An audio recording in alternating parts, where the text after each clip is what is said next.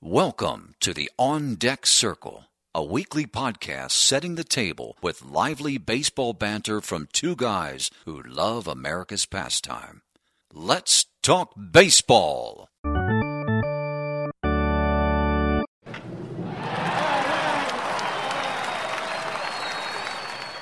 Welcome back into the On Deck Circle podcast for the week of June 5th, 2023. This is episode 16, Alex. How we feeling this week? You know, I'm feeling pretty good this week for a number of reasons, but episode 16, I'm going to be honest with you. I didn't think we'd make it this far, Sweet 16. and we have made it to 16. So on to 20. Here we come. We have indeed. And we're going to shake things up a little bit for the Sweet 16. We're not doing the good, bad, and ugly in the leadoff spot. It's going to come later in the show. So let's find out what exactly we're going to do in the leadoff segment this week. Leading off, this week as we lead off. We want to look back on an opportunity we had this week earlier to go to the Tigers Phillies game at Citizens Bank Park in Philadelphia. We just want to reflect on and give kind of our thoughts, takeaways from that game. Uh, the final score was 8 to 3 in favor of the Phillies. So, apart from being ridiculously depressed and anxious afterwards, Alex, uh, what were some of your overall takeaways from the game? I'm going to purposely not talk about the on field, uh, on field performance. I'm going to talk about things that happened off the field. And my, Oh, okay. my first takeaway is the state of baseball in Philly is strong. We went on a Monday night, uh, and granted, you know, schools have all let out more or less. Uh, I think Monday was the last day for a lot of kids on uh, for summer vacation and stuff. But man, the crowd was electric for a Monday night. I think you said something about trying to bottle up that energy. Well, no, it just you just don't. There, there's no other sports experience where you just have like uh, that when you have a stadium full of people, and I think there's a crowd of about thirty six thousand people, thirty three thousand people that were there, and there's just a buzz in the stadium, and this is the Phillies and the Tigers you know the tigers are not formidable competition but you had like the the crowd was engaged. Two strikes on a batter the crowd is engaged. They want the strikeout. You know the crack of the bat and trey turner and you know he was on fire. Four for five but with even two though- homers. even there were a number of guys warning track power and the and the crowd they want that home run. And they're you know they're tracking the ball. They're engaged. That's just it's hard to replicate that You know, one moment the crowd did not want was when Nick Maton stepped up and hit a three-run bomb so for the Tigers. I still have. I'm still getting. I still get the goose pimples thinking about that because my Tigers they they they stunk. They've stunk the first two days in Philly. It was interesting because Nick Maton played for the Phillies last year. Over the over the offseason, the Phillies and Tigers were involved in a trade that sent Nick Maton and Matt Vierling to the Tigers. And so this was Nick Maton's first game back in Philly since he'd been traded. He got a, a good ovation from the crowd before Well, the he game. received his he received his National League Championship championship, ring. ring. which again we can talk about that later. However, so they you know so they welcomed him back, and the the Phillies are up five nothing. There's a no hitter going on. Uh, it's uh it's on the Tigers, by the way. Yeah, Aaron Nola's throwing a no hitter. He he did walk a couple batters to start the inning, and so there's a couple runners on. Nick Maton comes up. He's down in the count, I believe, one two, Yep. and he torqued one second deck at Citizens Bank Park, and you go from the crowd wanting, needing that strikeout to all of a sudden a three run bomb. The shutout's gone, the no hitter's gone. It's Nick Maton. You for at least an inning, for half an inning, the game seems to be you know five to three. We're back in this thing, and the spirit just kind of changes in the ballpark. But again, it's that that those swings of emotions, that pendulum swing. Yeah. Wow, it's baseball's awesome. Powerful. Well, so uh, just to set the stage, so so it was two on, two out, Exactly. Yep. no hits. There was an error in the inning. That's what it was an error. a Yep. walk and an error, two on, two out, one two count to Maton, and the crowd was on its feet because that would have been seven shutout, no hit innings for Aaron Nola. Yep. One two to Maton, and he cranked the ball, and it was like you sucked all the energy out of the ballpark. Like it was dead. I was like, wait a minute.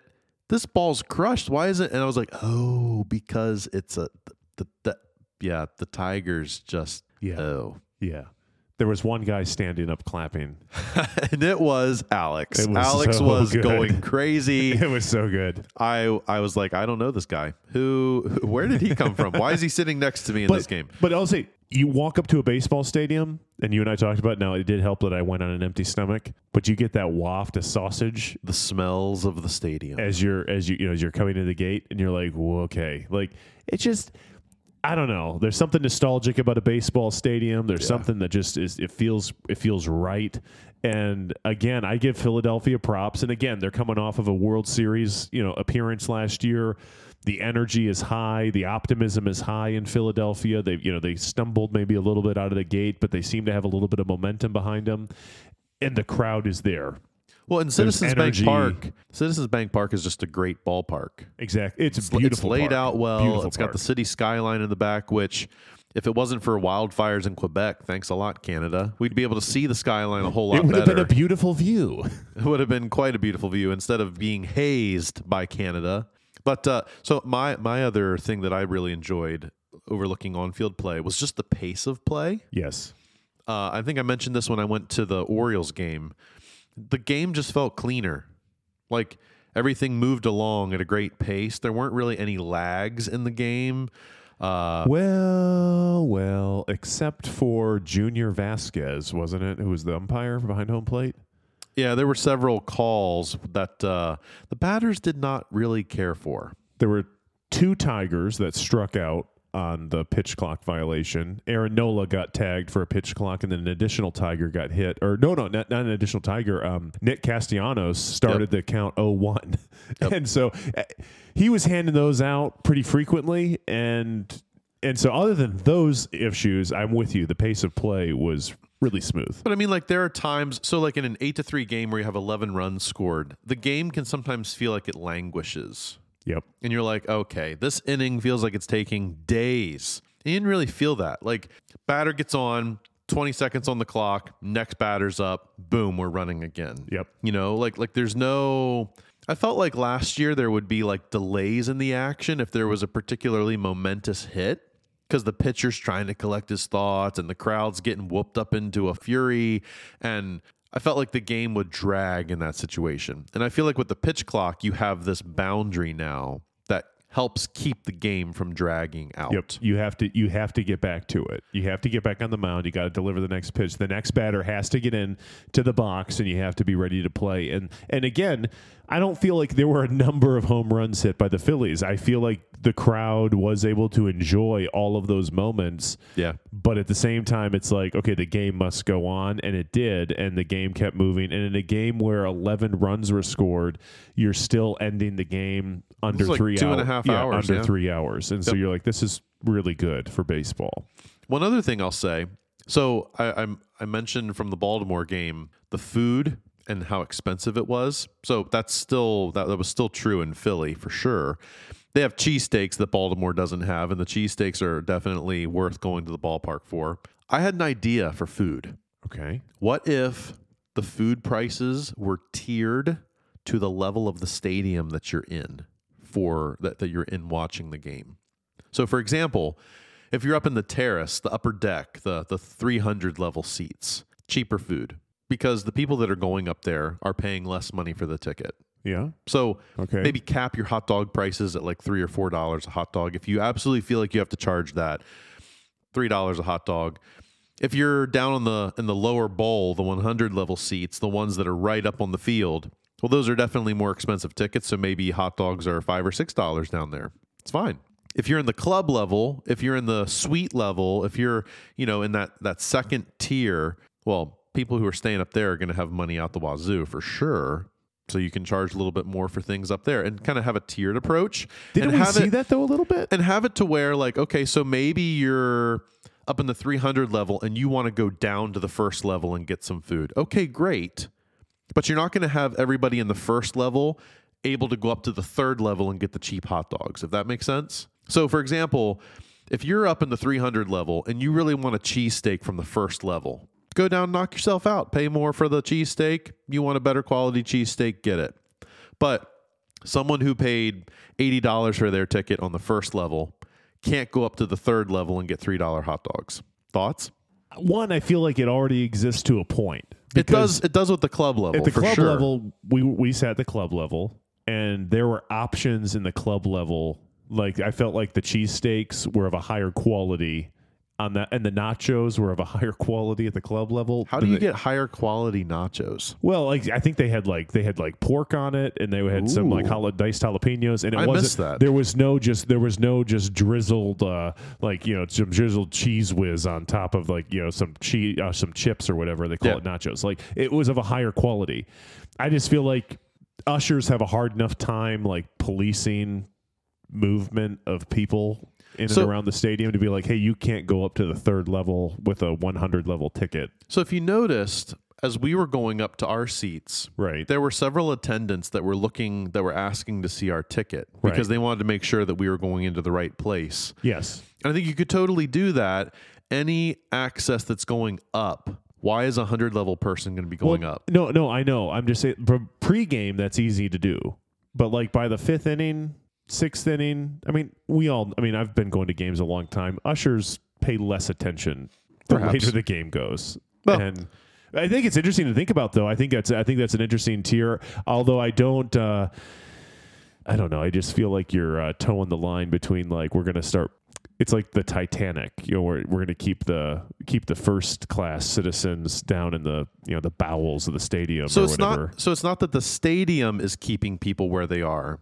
Your ticket The people paid for those tickets. So right. I also think that that would help fill out the terrace level tickets. Okay, well here's the other thing. I paid. Oh, okay, I, I went two nights in a row. Yep. I sat in the club level again. I paid considerably less for my club ticket on night two than I did on night one because I bought it last minute on StubHub that someone was trying to dump their ticket. StubHub. So like you can't tell me like, hey, you paid eighty dollars for this club ticket, and it's like, well, no, I didn't. I paid thirty five dollars for this club ticket, Makes sense. and so like you know, I'm technically a poser because I'm posing as a club level citizen or an attendee, when in reality I'm just a loser that got a good deal on StubHub. Yeah. But anyway, The other the other thing that stuck out to me about our time at Citizens Bank Park, the pregame ceremonies. Okay, disclosure, I love the publicity that ALS is getting. ALS, yeah. I love the exposure and, and the awareness that's raised through Lou Gehrig Day and trying to make that disease that affected one of baseball's greatest players more visible and, and using baseball as an action item to try to help get a cure and raise awareness and funding for, for treatments for people who have ALS. That's great. I have no issues with that. However, dragging out on field ceremony after on field ceremony after on field ceremony after on field ceremony. There were at least three or four on field pre game ceremonies. There was an ALS one. They presented the a uh, the NLCS championship rings to Maton and Vierling. They acknowledged some other stuff that was going on in the ballpark that day.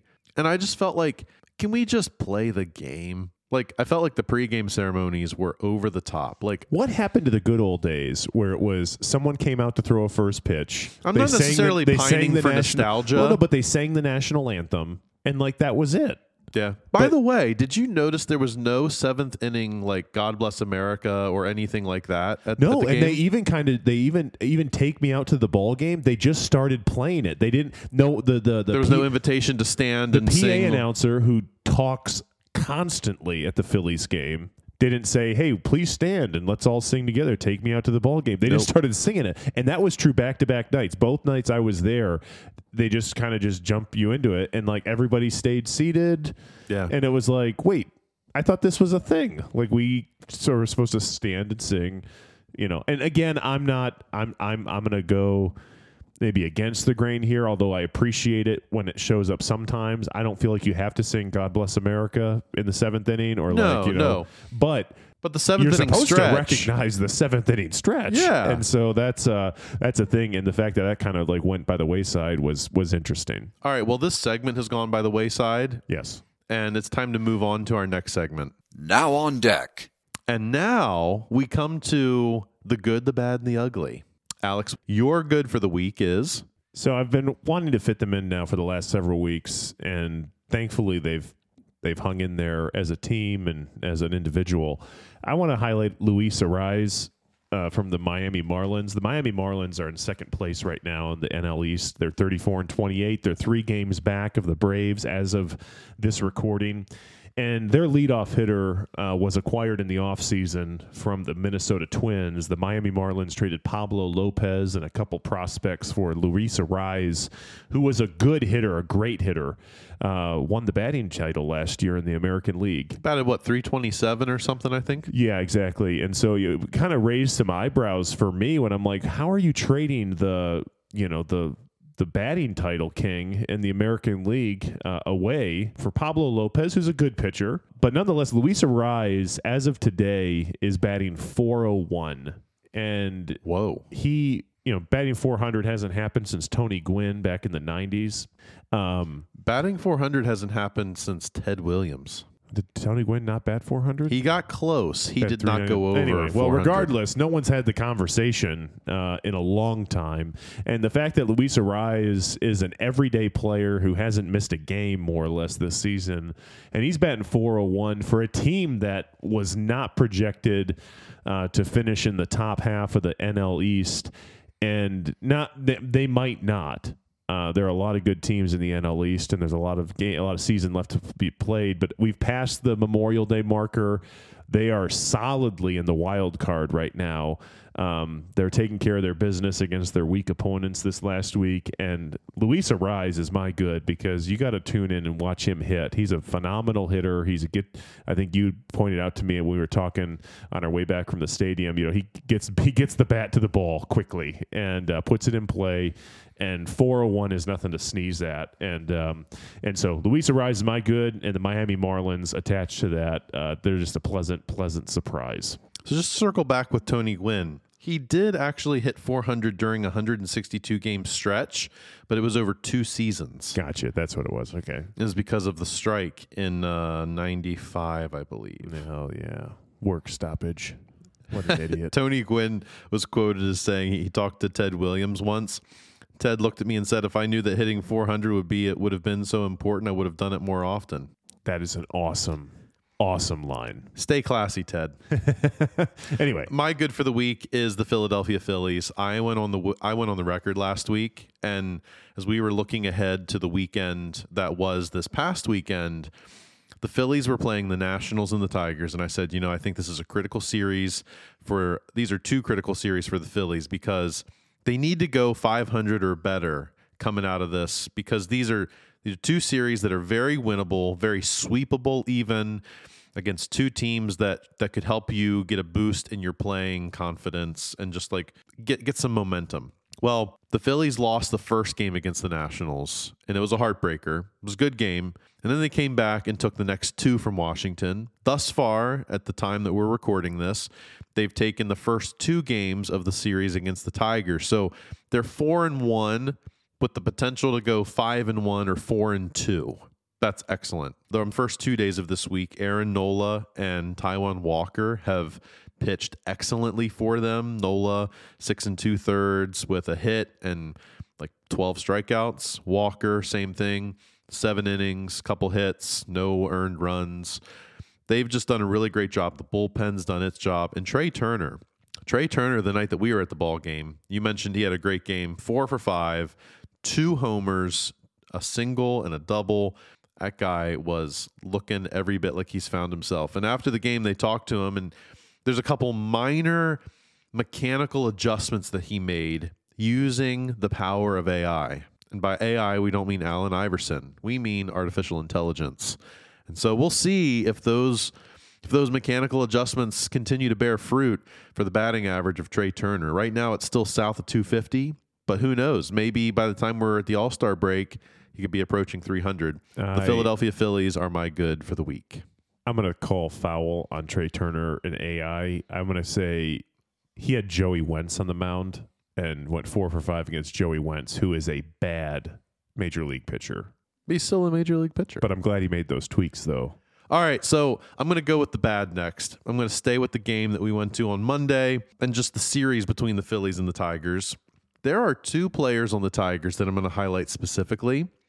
The Tigers in general have lost five straight now. They got swept by the Na- I'm sorry, swept by the White Sox, great possibility they get swept by the Phillies. So they're not playing great baseball right now. But I want to highlight two people in particular that have desperately contributed to Detroit's lack of urgency. Javier Baez, the shortstop for the Detroit Tigers. How many pitches did he take when we were at the game? It was at least 10. Yeah, but I think he, what did he start? He started taking at least seven of the first eight pitches he saw. Seven like of the first eight, and like five of them were strikes. This is a man who's known for going up swinging at anything that's That released from the- the, pitcher's hands. Exactly. There you go. He swings non-discriminately. He does not. He doesn't care if it's a ball or a strike. He's swinging at it. It was just odd for him to not swing, but the energy that he exerts when he swings and misses was just awe-inspiring. Right. You got to admire somebody who just Happy Gilmore's it every single time he gets a chance to have a bat in his hand. So, Javier Baez, keep striking out, and you're my bad for the week. The other person is Jake Marisnik. Jake Marisnik, the the defensive super outfielder for the The Tigers, newly acquired.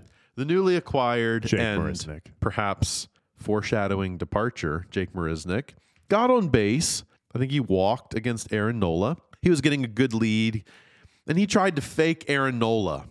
Take a couple steps like he was going to steal second base. Well, he actually was going to try to steal second base Yeah, I think he was actually trying to steal. and he he wiped out slipped lost his footing totally biffed in the infield. The pitcher you know nola pitched the pitch. Realmuto came up through to first and doubled marisnik off. And i just thought to myself man you faked yourself out. You were trying to fake aaron nola out and you were the one who got faked out. Jake marisnik javier baez detroit tigers that, the worst part of that was, as I pointed out to you, they they man they they they maintained the field three times throughout the course of the game. there was a huge divot left that by spot marisnik was there for the remainder of the game where he tumbled going to second base. was And it there like- for the second game when you were there could you still see the outline of his footfall Thankfully, it was gone. But I was like, "What a reminder!" Like, hey, what in the world happened here? Oh yeah, Jake Marisnik died out here. We're trying to steal second base. Yep, yep. What's your bad for the week? Uh, my bad for the week comes from last night. Uh, Pete Alonso hit a two-run, you know, tank job uh, against the Atlanta Braves in like the third or fourth inning last night. Put him up four to one.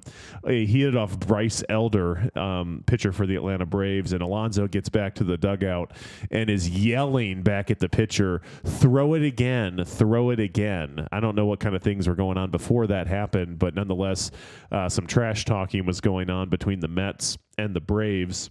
And even though he hit a two-run bomb uh, that made it four to one, the final score was six to four Atlanta. And so, in games where you trash talk to the pitcher, you may want to back it up at least as a team and uh, try to come out with the W because somehow your trash talking to Bryce Elder doesn't hit as well when Bryce Elder ended up getting the win actually as the starting pitcher and uh, didn't give up any more runs the rest of his outing and the Braves came back and won the game six to four. So I'm like Pete Alonso, pick a better time or pick better situations to trash talk the first place team Atlanta Braves. Yeah, maybe or at least wait until you're over 500 as a ball club. Exactly.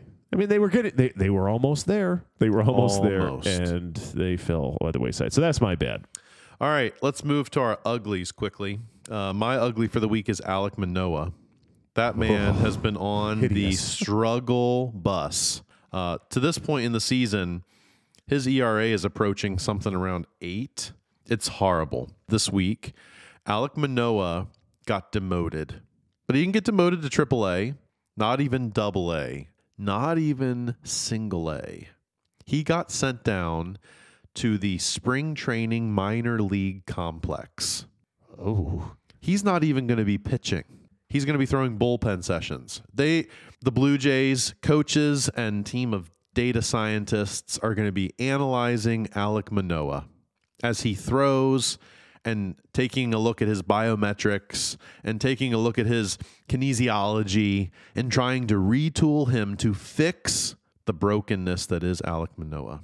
well, that answers my question because I was My, curious. how the mighty have fallen. Here, here's someone who last year finished third place in the Cy Young voting, and now he's he's going back to square one, starting from scratch, trying to relearn how to pitch. I like I said, at least that answers my question because I was curious when the general manager for the Toronto Blue Jays said he went on record, I think two days ago, all options are on the table. I had, uh, he wasn't kidding. All options are on the table. Indeed. what about you? What's your ugly for the week? Uh, my ugly is almost a sad. It's like good, bad, and sad for the week. Uh, my ugly for the week is Jacob Degrom. Uh, Jacob Degrom uh, began the week. it- it's just so funny the way like narratives quickly escalate. But he was uh, transitioned from the 30 day IL or the 15 day IL anyway to the 60 day IL and and immediately the narrative was like uh-oh something's wrong but then there were guys who were like well don't worry the 60 day IL backlogs and he had already spent 40 days on the IL so this would only necessarily put him out to the end of June but that was quickly followed up with the announcement that he's going to undergo Tommy John surgery. Uh, and for Jacob DeGrom this is Tommy John surgery for the second time. And so Jacob DeGrom is, when healthy, well respected as a top five pitcher in the game. Definitely. And to see him crying in an interview, that just that that hurts. A game of baseball is it's just not as fun or it's not as good with Jacob DeGrom not pitching healthy. It's especially just sad given that the Texas Rangers are probably the if not the biggest surprise, one of the biggest surprises of 2023 so far. They are handling their business in the um, in the AL West, and so to lose him, I mean that's going to create problems long term for them. So they're going to probably be in the market for starting pitching come the trade deadline. But you just you know thoughts and prayers for Jacob Degrom because you want him to come back and you want him to be healthy. It's definitely a rough situation. I, I watched the video of him announcing that, and you could just tell he was really disappointed, Yeah. really sad. You could really see that the competitive drive that he has. Like, Yeah. as as much as he's making the money, it doesn't appear that he's just in it for the money. That he, No. he truly cares about the game, truly cares about his teammates. Yeah. He wants to be out there every fifth or sixth day throwing the ball. And so yeah, definitely definitely speedy recovery, Jacob. Speedy recovery, and you he's, hope he he's can able to come come back. back. next Sunday or next yeah, next His goal is to be back before the end of next season, but you hope he can. You never know how two John, two Tommy John surgeries can affect a guy. So we, we we we will learn soon. So anyway, come back soon, Jacob. All right. Let's uh, go ahead to our next segment. In the hole. And this week we are skipping a segment. We are going to we're going to shorten our agenda for this week and we're going to go straight ahead to some weekend matchups that we're looking ahead to. I don't really have 3 matchups as well as much as I have 3 storylines. There are 3 teams that have 6 game schedules over the weekend and first thing next week that I think are compelling and noteworthy. So Alex, Okay. what are some things coming up this weekend in baseball that you're looking forward to? Well, there are some intriguing matchups this weekend, Very intriguing. and I mean I'll rattle through these just relatively quickly. Uh, Texas is in Tampa, uh, two first place teams in the American League. Houston is in Cleveland. Uh, on Friday night, Triston McKenzie is on the mound for his second start of the season. He all he did in his first start was 10 Ks through five innings. He looked really good. and so he'll be up for his second start. And so Cleveland is now you know in second place in the AL Central, you know, but they're playing Houston. But but there is one team that I'll be watching with bated breath all weekend and into next week.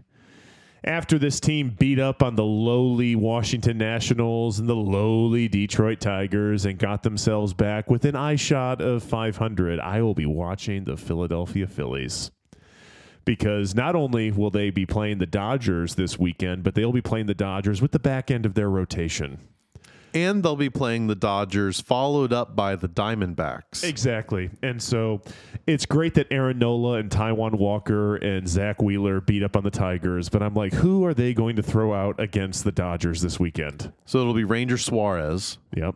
And then probably a bullpen game, and then I think Nola will and then come Nola back will be back for next week. So Sunday. again, we'll just see uh, if this was uh, if this you know like you said these this was a momentum week for the Philadelphia Phillies. So now here's the gut check. Can they ride that? Yeah, so four and two, five and one over the Nationals and Tigers.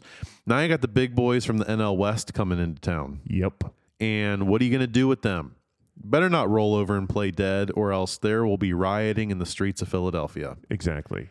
Hopefully, they can continue the good Because- things they've been doing, and and do 500 or better. I think they need to do 500. They need to or do better. 500 or better because they have to. Because the Marlins are playing good baseball. The Braves are still, you know, pacing the division. The Mets are in front of them in the division. They have to play 500 or better because if they lose any more ground, I mean, you just with all these teams when you when you got four teams that are playing solid baseball, and I'm going to clump Philadelphia in there. They're playing solid baseball.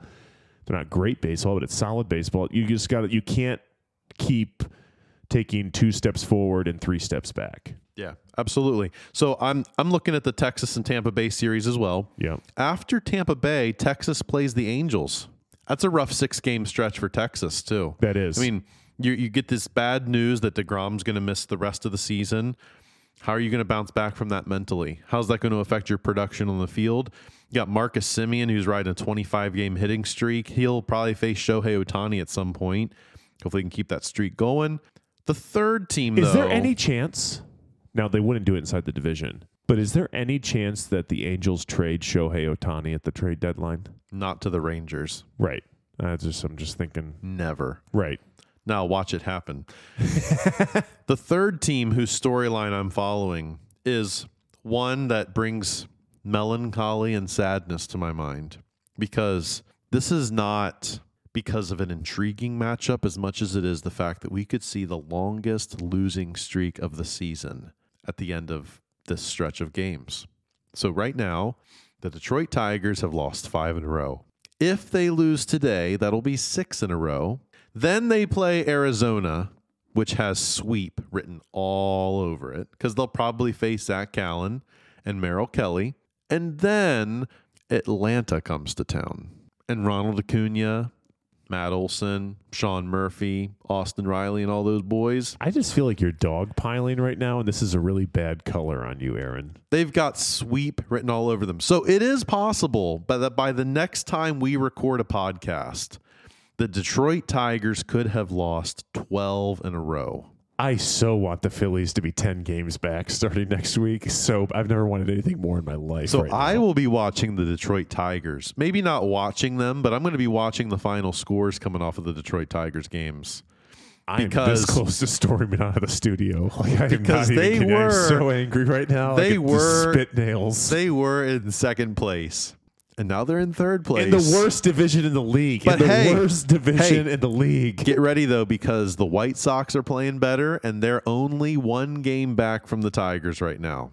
and then so the Tigers will be in fourth place. And guess who else is in fourth place in their division? falling. The Philadelphia flippin' Phillies. all right, so we're looking forward to some exciting baseball this weekend. Wow. Next weekend's podcast is We going to be loaded. We were friends before this episode.